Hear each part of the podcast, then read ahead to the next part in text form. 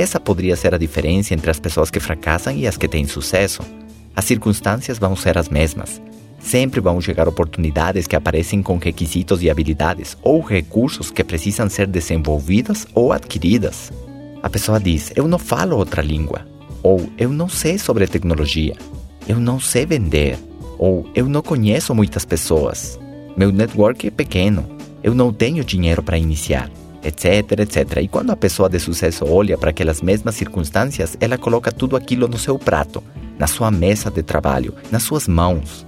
Ela define as coisas que estão fazendo falta para conquistar o seu sonho e a partir desse momento, a sua tarefa, o seu trabalho, a sua prioridade é resolver essas questões que o separam da conquista dos seus sonhos. Já as pessoas que fracassam têm as mesmas oportunidades e quando elas olham esse monte de dificuldades, desanimam na hora. Elas colocam essas dificuldades como as responsáveis pelo seu insucesso e não fazem nada para mudar esse quadro. Simplesmente culpam e se justificam dizendo que por causa disso ou daquilo elas não conquistaram nada na vida. Eu acredito que é uma questão de foco. Quando seus sonhos são maiores que as suas dificuldades e problemas, você vai direto ao encontro do seu sucesso. Então, por que você está ali? De repente você quer sair, mas não te deixam. E quem não te deixa?